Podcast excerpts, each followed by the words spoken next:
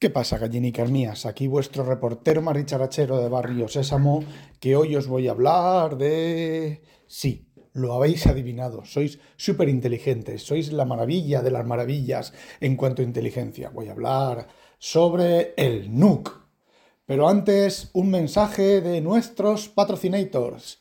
Anda, que menuda dictadura se está quedando en España con el hijo puta del Pedro Sánchez y las trapacerías que está haciendo por fuera de España. No sé, por dentro, bueno, por dentro también, porque por Twitter, mirando por Twitter, pero yo estoy hablando de los servicios de noticias, ¿vale? Eh, internacionales, está comentando ya la dictadura española, ¿vale? La nueva dictadura española. Así que, bueno, en España realmente nunca ha habido democracia de verdad, ¿vale? Ha habido una cosa que tú podías quejarte, podías protestar, podías tal, pero democracia de verdad no ha existido nunca, ¿vale? Y bueno, pues eh, vamos a volver, si no se hace algo, pero ¿qué puedes hacer? ¿Echarte a la calle? Bueno, pues ya os estáis echando a la calle, o hay gente que se está echando a la calle. Ya veremos en qué, en qué queda esto, pero vienen tiempos oscuros, muy oscuros, no solo para España, sino para el mundo, ¿vale? Eh, bueno, hay poco, poco, poco inteligente tienes que ser para darte cuenta de que estamos a puertas de una tercera guerra mundial, ¿vale? A lo mejor un poco localizada, no...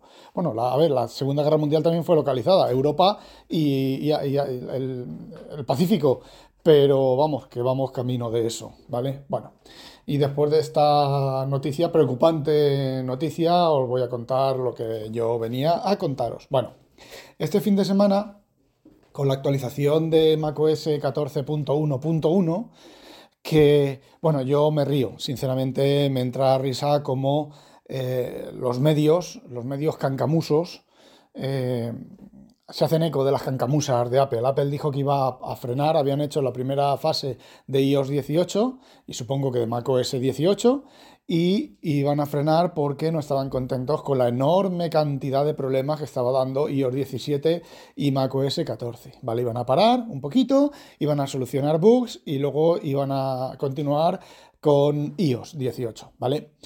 Eh, yo os voy a decir una cosa. ¿Sabéis cuánto tiempo van a parar? Una semana. ¿Sabéis lo que le cuesta a un programador senior encontrar un bug, un bugardo de estos complicados, de estos que unas veces pasan, otras no pasan?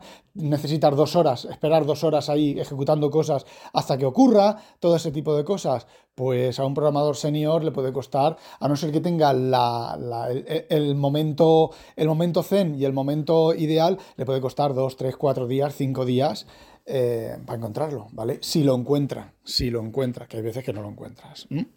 Y yo os estoy hablando de, código, una, base de código fuente de 6 millones, 7 millones de líneas de código, ¿vale? Imaginaos las líneas de código que tiene el, sistema operativo. Aunque tenga simuladores y simuladores. A ver, yo tengo partes de mi programa, yo las puedo separar, separar, sí, separar. Yo tengo mi, mi test framework, no es un test framework al uso, sino que yo lo que tengo es. Eh, conecto el hardware a un simulador del hardware y lo que hago es que mientras el, bug no esté en el, hardware, en la comunicación con el hardware, pues yo puedo reemplazar el dispositivo por un dispositivo virtual, le digo cómo tiene que reaccionar y ejecuto el código en local, sin necesidad del hardware, sin necesidad de estar apretando un botón, echando esto, sacando aquí, apretando aquí, haciendo aquí, le digo al programa. Y si el programa, la parte del código que hace de tester, no, no lo hace, bueno, pues lo implemento para que haga esa secuencia en, secuencia. Y aún así, cuesta muchas horas encontrar el, el problema, pues, a ver, se están volviendo a reír de nosotros. En una semana no da tiempo a solucionar por muchos programadores que haya. Luego he oído, he leído la excusa de que, claro, son miles de programadores los que tienen, pues todavía me lo pones peor, porque resulta que el programador A ha resuelto el bug A, el programador B resuelve el bug B, pero resulta que el bug B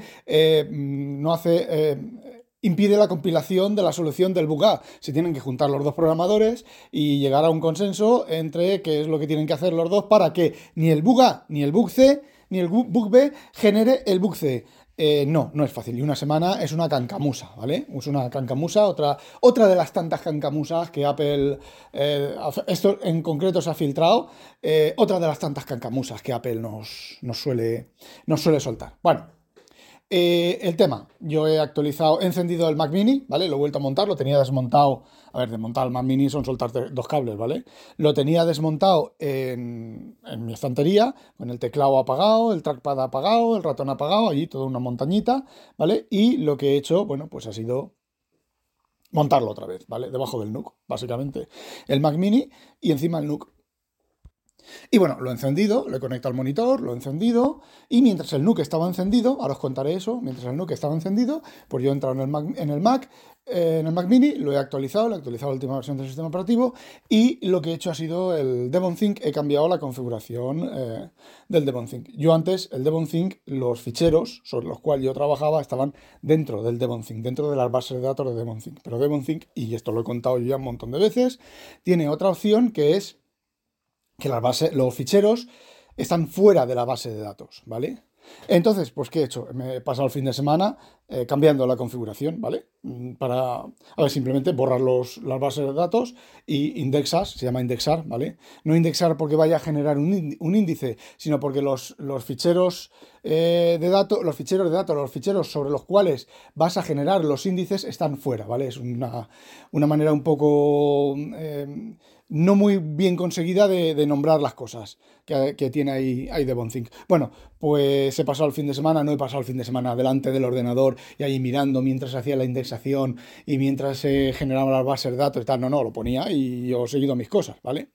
Bueno, pues eh, me ha costado. Me ha costado hacerme a macOS y a las idiosincrasias de macOS. Bueno, ya he terminado, ya he terminado de hacer todo lo que tenía que, terminar. Eh, eh, macOS 14.1.1, pues no he visto que haya solucionado ninguna de las cosas que, que bueno, pues eh, no sé, no sé, sinceramente no no he visto yo ningún tipo de, mejora o de cambio. Sí que parece ser que el monitor, el monitor mío se ve algo mejor, pero yo creo que a lo mejor es porque no me acordaba eh, cómo se veía. También he encendido los iPad, los he actualizado, bueno, pues todo el paripé. Eh, los iPad todavía no están apagados porque no están terminados de actualizar, pero en cuanto se terminen de actualizar, eh, volverán al, apagado. Y el Mac Mini ya está apagado, ¿vale? Y bueno, como tenía el NUC y el Mac Mini encendidos a la vez, yo, mi monitor fue de los. Era un Philips, de los primeros 4K que traían todas estas cositas que os voy a explicar ahora, que se llama el PIP.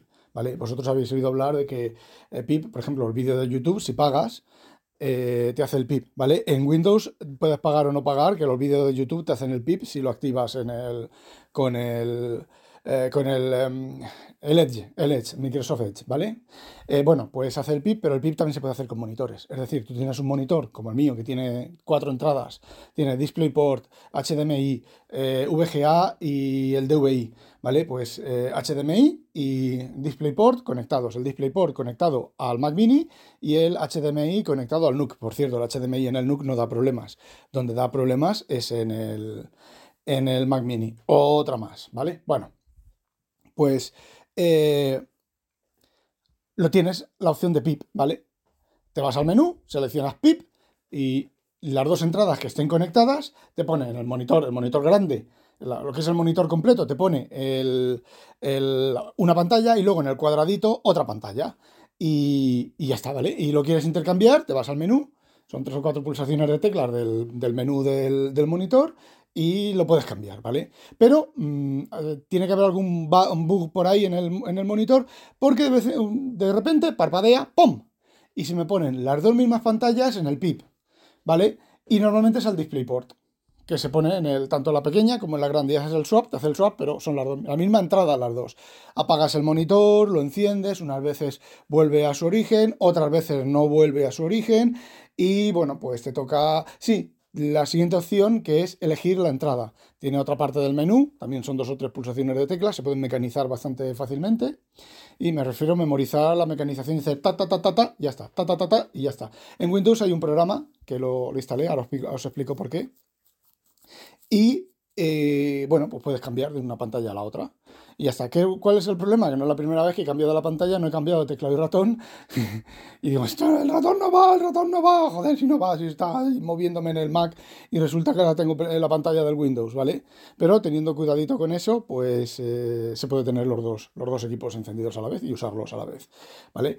Eh, os digo, entonces en Windows busqué el, aplicativo del monitor, un Philips Brilliance 288P de Ultra Clear o no sé qué, bueno, pues es el modelo. Había una utilidad, pues, para hablar con el monitor, ¿vale? Y actualizar el firmware. Pues, ¿qué hice? Pues hablar con el monitor, lo instalé, hablé con el monitor, ahí tiene las opciones, ¿vale? Incluso atajos de teclado para cambiar entre una cosa y otra y tal, para que vaya más rápido. Pero este monitor Philips no acepta actualizaciones de firmware. Así que si tiene un bug, pues el bug te lo comes. No lo voy a cambiar porque el Mac va a estar apagado, está apagado, está en la mesa, no lo voy a vender, pero está apagado. El teclado, el trackpad y el ratón están encima de la peana del monitor, que está elevada, y está apagado, ¿vale? Y seguirá apagado. Bueno, pues... y bueno, volvemos ya al NUC. ¿Lo hay en rosa? No, Zaida, no lo hay en rosa. Qué poca visión. Los NUC son cosas de hombre, de macho ibérico, de masculinidad.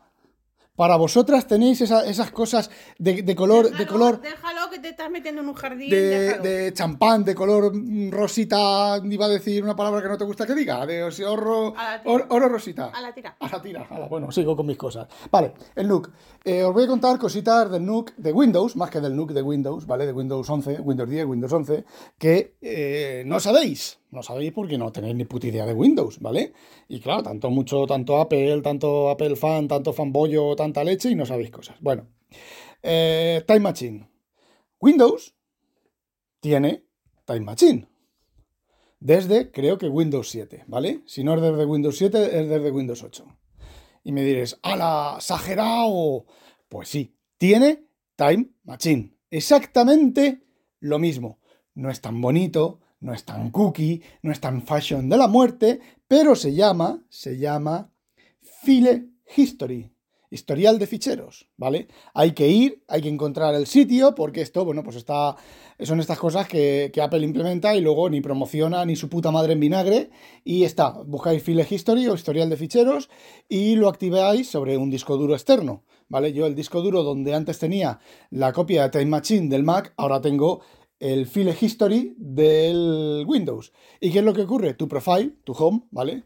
C user, C barra users, tu nombre de usuario, pues hace una copia de seguridad de esa carpeta a nivel histórico, ¿vale? Es decir, exactamente igual, exactamente igual que el, eh, que el Time Machine de Apple.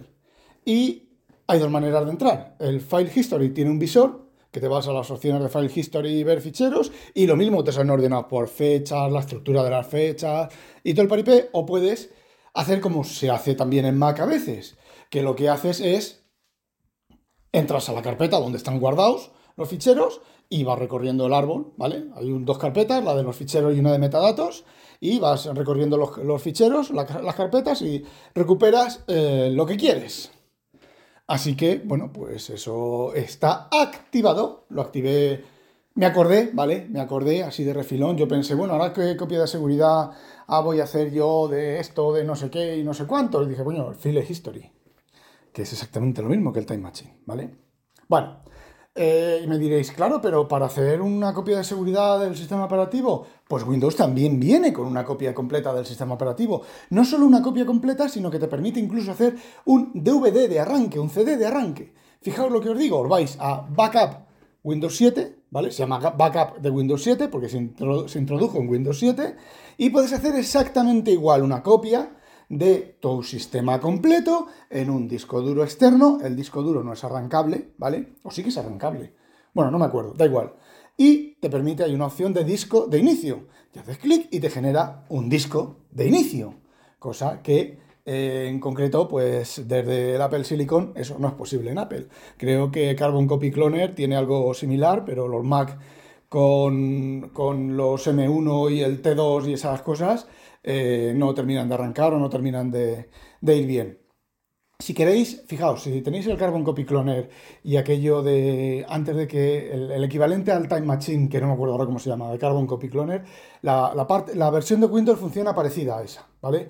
Es más un, conjunto de carpetas que tú puedes navegar por ahí eh, con la fecha que lo típico de Time Machine con esos movimientos y esas cositas bonitas que no dejan de ser movimientos y cositas bonitas. Aún más, el Time Machine tiene un problema muy grave y es que hasta que no se han cargado todas las, carpetas de los ficheros, tú puedes estar en hace una hora, ¿vale? Te vas a entrar, entrar, entrar en Time Machine, te vas a una hora, le das un paso hacia atrás y te pasa un mes hacia atrás. Y dices, pero a ver, ¿no hay copia intermedia? Sí, sí que hay copia intermedia. Tienes que esperarte a que se carguen las copias intermedias y te van saliendo, te van apareciendo por ahí las copias intermedias y puedes entrar y navegar con el Finder y demás. Eso con la versión de Windows y con la versión de Carbon Copy Cloner es más rápido, no, es instantáneo, ¿vale? Instantáneo porque tienes ahí las carpetas, las vas viendo, ¿vale? Y con el explorador del File History, de File History, exactamente igual.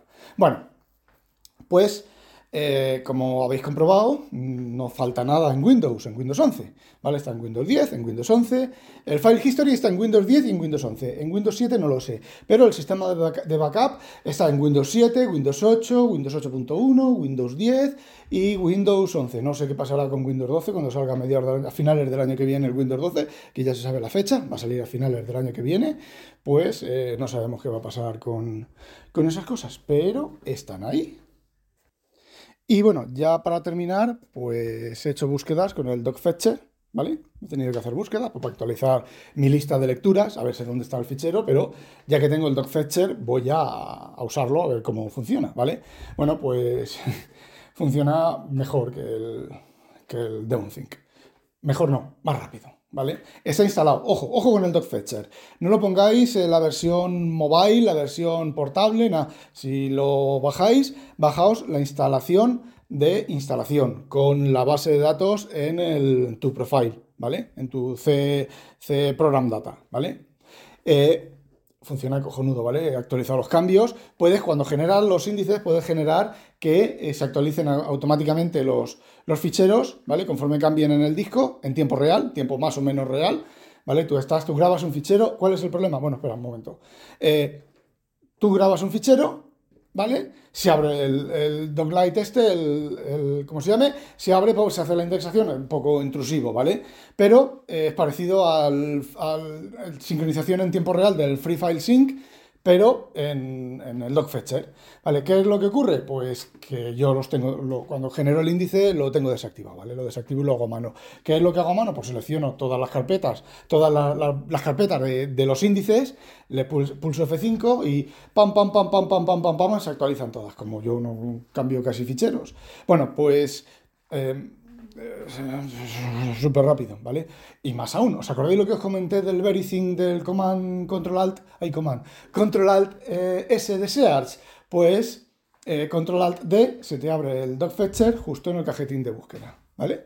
Tecleas, la sintaxis es muy parecida a la del Devonthink, cosas complejas, pero por ejemplo, ¿qué quieres un fichero? A ver, hay que hacer un pequeño de, una pequeña eh, preselección, ¿vale? ¿Qué quieres? ¿Buscar un fichero? Pues hables el, everything y en el te empiezas a teclear el nombre del fichero. es que, y si lo que te acuerdas del, nombre del medio, asterisco, eh, pitico 2, pitico de boina, y ahí tienes todos los ficheros. Además, conforme vas tecleando, van apareciendo los ficheros.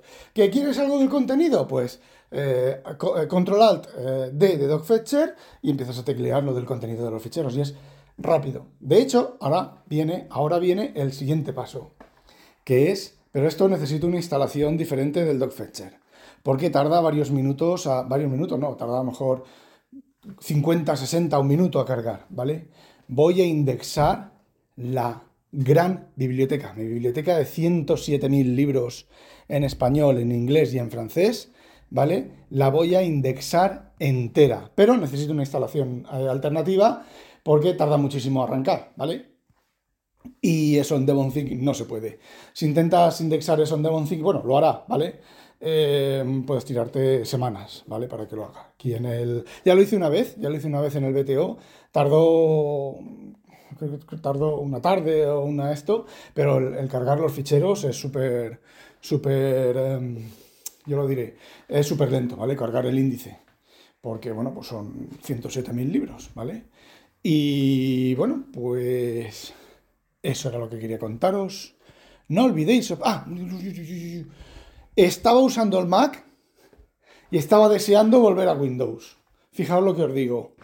Eh, bueno, no olvidéis, sospechosos, habitualizaros. Ah, ah, ah, ah, otra cosa, otra cosa, otra cosa. Eh, otra cancamusa de Apple, ¿vale? Y ya termino, esta sí que termino eh, con esto. me ha dado, yo tengo el TG Pro, ¿vale? En el Mac Mini, que es el controlador, controlar el ventilador fuera de Apple, ¿vale? Yo tenía el TG Pro en sistema, ¿vale? En la controlación de los ventiladores de sistema. Pero claro, haciendo copia de seguridad del DevonThink, cipeando la base de datos de DevonThink, el TG Pro se ponía rojita la, la pantalla, la ventana, rojita, rojita, rojita, rojita. ¿Eh? ¿Problemas de temperatura con el Mac Mini? Amo, no me jodas. Bueno, pues ahora el, el TG Pro, efectivamente, dos cores de alta eficiencia, de vez en cuando pasando de los 90 graditos. ¿Qué he hecho? He puesto el TG Pro como control manual del TG Pro de los ventiladores. ¿Y qué es lo que ha ocurrido? Que el ventilador, porque el Mac Mini solo tiene un ventilador, se ha puesto a zurrir y se ha puesto a zurrir tanto más alto que el del eh, NUC. Y os digo una cosa, em, no ha dejado de zurrir, ¿vale? Cuando he terminado de las compresiones, no ha dejado de zurrir. Así que lo que hace Apple es que baja los ventiladores, cambia, cambia, fijaos lo que os digo, ¿eh? Cambia duración del silicio duración del procesador y duración de... Porque con los calentones los procesadores empiezan a cascar, ¿vale? Duración del silicio y duración del procesador porque el ventilador no suene. Ahí queda eso. No olvidéis, sospechosos, habitualizaros. A demonio.